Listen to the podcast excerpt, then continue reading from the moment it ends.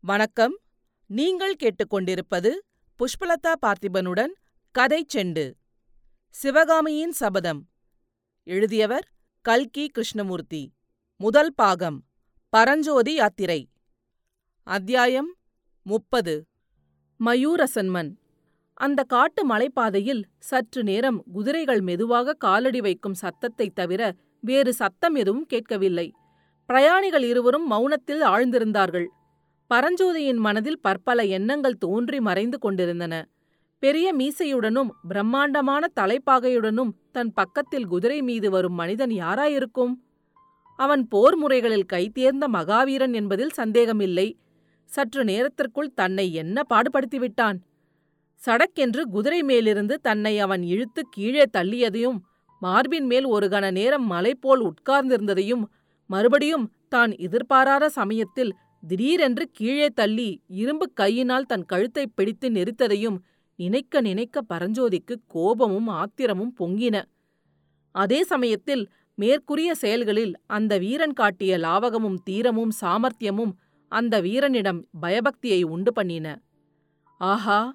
இப்படிப்பட்ட ஒரு மகாவீரனுடைய சிநேகம் தனக்கு நிரந்தரமாக கிடைக்குமானால் அது எப்பேற்பட்ட பாக்கியமாயிருக்கும்? திருச்செங்காட்டங்குடியிலிருந்து காஞ்சிக்கு வந்தபோது வழியில் சிநேகமான புத்த பிக்ஷுவுக்கும் இந்த வீரனுக்கும் எவ்வளவு வித்தியாசம்?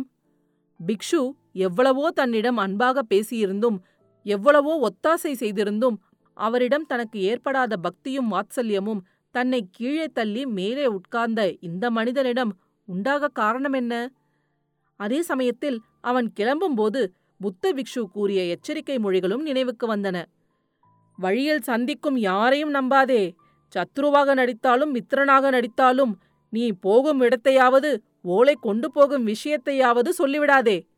அஜந்தா வர்ண ரகசியத்தை அறிந்து கொள்ள ஆசை கொண்டவர்கள் ஆயனரைத் தவிர இன்னும் எவ்வளவோ பேர் உண்டு. அதற்காக அவர்கள் உயிர்கொலை செய்யவும் பின்வாங்க மாட்டார்கள். எனவே நீ போகும் காரியம் இன்னதென்பதை பரம ரகசியமாக வைத்து காப்பாற்ற வேண்டும். அதை உன்னிடமிருந்து தெரிந்து கொள்வதற்கு பலர் பலவிதமான சூழ்ச்சிகளை செய்யலாம். அதிலெல்லாம் நீ ஏமாந்து விடக்கூடாது.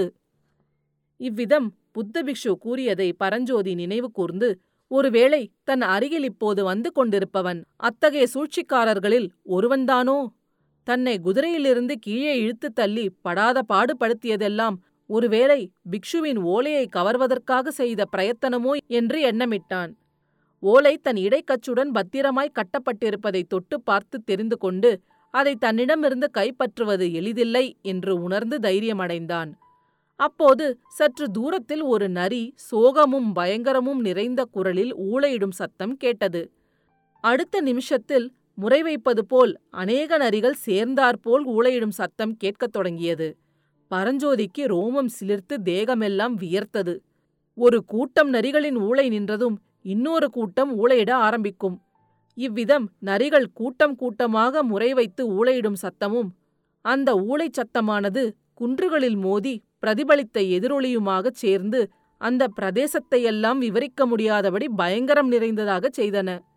இத்தனை நேரமும் மௌனமாய் வந்த வீரன் தம்பி இப்பேற்பட்ட காட்டு வழியில் முன்னிருட்டு நேரத்தில் தன்னந்தனியாக நீ புறப்பட்டு வந்தாயே உன்னுடைய தைரியமே தைரியம். என் நாளில் எத்தனையோ தடவை நான் தனி வழியே பிரயாணம் செய்திருக்கிறேன். அப்படிப்பட்ட எனக்கே இந்த பிரதேசத்தில் சற்று முன்னால் கதிகலக்கம் உண்டாகிவிட்டது என்றான். அப்போது பரஞ்சோதி சிறிது தயக்கத்துடன் ஐயா என்னை கண்டதும் தாங்கள் பிசாசு பிசாசு என்று அலறிக்கொண்டு குதிரை மேலிருந்து விழுந்தீர்களே அது ஏன்? உண்மையாகவே பயப்பட்டீர்களா? அல்லது என்னை கீழே தள்ளுவதற்காக அப்படி பாசாங்கு செய்தீர்களா? சற்று முன்னால் அப்படி அலறி விழுந்தவர் இப்போது கொஞ்சம் கூட பயப்படுவதாக தெரியவில்லையே என்றான். ஆஹா அது தெரியாதா உனக்கு? ஒருவன் தனி மனிதனாயிருக்கும் வரையில் ஒரு பிசாசு கூட ஈடு கொடுக்க முடியாது. தனி மனிதனை பிசாசு அரைந்து கொன்றுவிடும். ஆனால் இரண்டு மனிதர்கள் சேர்ந்து விட்டால் இருநூறு பிசாசுகளை விரட்டி அடித்து விடலாம். இந்த மலை பிரதேசத்தில் இருநூறாயிரம் பிசாசுகள் ரா வேளைகளில் ஹோ ஹா என்று அலறிக்கொண்டு அலைவதாக கேள்விப்பட்டிருக்கிறேன். இரண்டு மனிதர்களை ஒன்றும் செய்ய முடியாது. தம்பி இந்த பிரதேசத்தை பற்றிய கதை உனக்கு தெரியுமா? என்று குதிரை வீரன் கேட்டான். தெரியாது சொல்லுங்கள் என்றான் பரஞ்சோதி. அதன் மேல் அந்த வீரன் சொல்லிய வரலாறு பின்வருமாறு. ஏறக்குறைய நூற்றைம்பது வருஷங்களுக்கு முன்னால் வடதேசத்திலிருந்து வீரசன்மன் என்னும் பிராமணன் தன் சீடனாகிய மயூரசன்மன் என்னும் சிறுவனுடன் காஞ்சி மாநகருக்கு வந்தான். அவ்விருவரும் ஏற்கனவே வேத சாஸ்திரங்களில் மிக்க பாண்டித்யம் உள்ளவர்கள். ஆயினும் காஞ்சி மாநகரின் சமஸ்கிருத கடிகையைச் சேர்ந்த மகா பண்டிதர்களால் ஒருவருடைய பண்டித்யம் ஒப்புக்கொள்ளப்பட்ட பிறகுதான் அந்த காலத்தில் வித்தை பூர்த்தியானதாக கருதப்பட்டது. அதற்காகவே வீரசன்மனும் மயூரசன்மனும் காஞ்சிக்கு வந்தார்கள். ஒருநாள் அவர்கள் காஞ்சியின் ராஜ வீதி ஒன்றில் போய்க் கொண்டிருந்தபோது பல்லவ மன்னனின் குதிரை வீரர்கள் சிலர் எதிர்பட்டார்கள். வீதியில் நடந்த வண்ணம் ஏதோ ஒரு முக்கியமான சர்ச்சையில் ஈடுபட்டிருந்த குருவும் சிஷ்யனும் குதிரை வீரர்களுக்கு இடங்கொடுத்து விலகிக் கொள்ளவில்லை. இதனால் கோபம் கொண்ட குதிரை வீரன் ஒருவன் குதிரை மேலிருந்தபடியே வீரசன்மனை காலால் உதைத்து தள்ளினான்.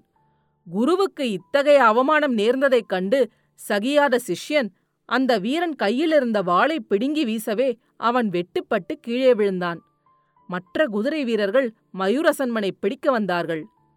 அவர்களிடம் அகப்பட்டால் தன் உயிருக்கு ஆபத்து நேரும் என்பதை அறிந்த மயூரசன்மன் கையில் பிடித்த வாளுடன் கீழே விழுந்த வீரனின் குதிரை மீது தாவி ஏறி தன்னை பிடிக்க வந்தவர்களையெல்லாம் வீராவேசத்துடன் வெட்டி வீழ்த்திக் கொண்டு காஞ்சி நகரை விட்டு வெளியேறினான்.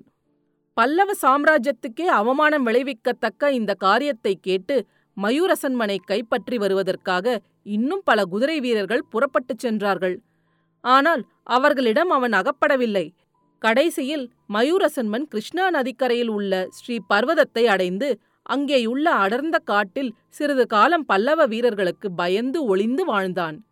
பின்னர் அந்த பிரதேசத்தில் வாழ்ந்த மலச்சாதியரை கொண்டு ஒரு பெரிய சைன்யத்தை திரட்டியதுமல்லாமல் அங்கே சுதந்திர ராஜ்யத்தை ஸ்தாபித்தான்.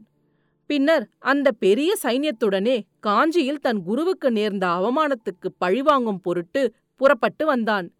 மயூரசன்மனின் சைன்யமும் காஞ்சி பல்லவ சைன்யமும் இந்த மலைக்காட்டு பிரதேசத்திலேதான் சந்தித்தன. ஏழு நாள் இடைவிடாமல் யுத்தம் நடந்தது. ஆயிரக்கணக்கான வீரர்கள் போரில் மாண்டார்கள்.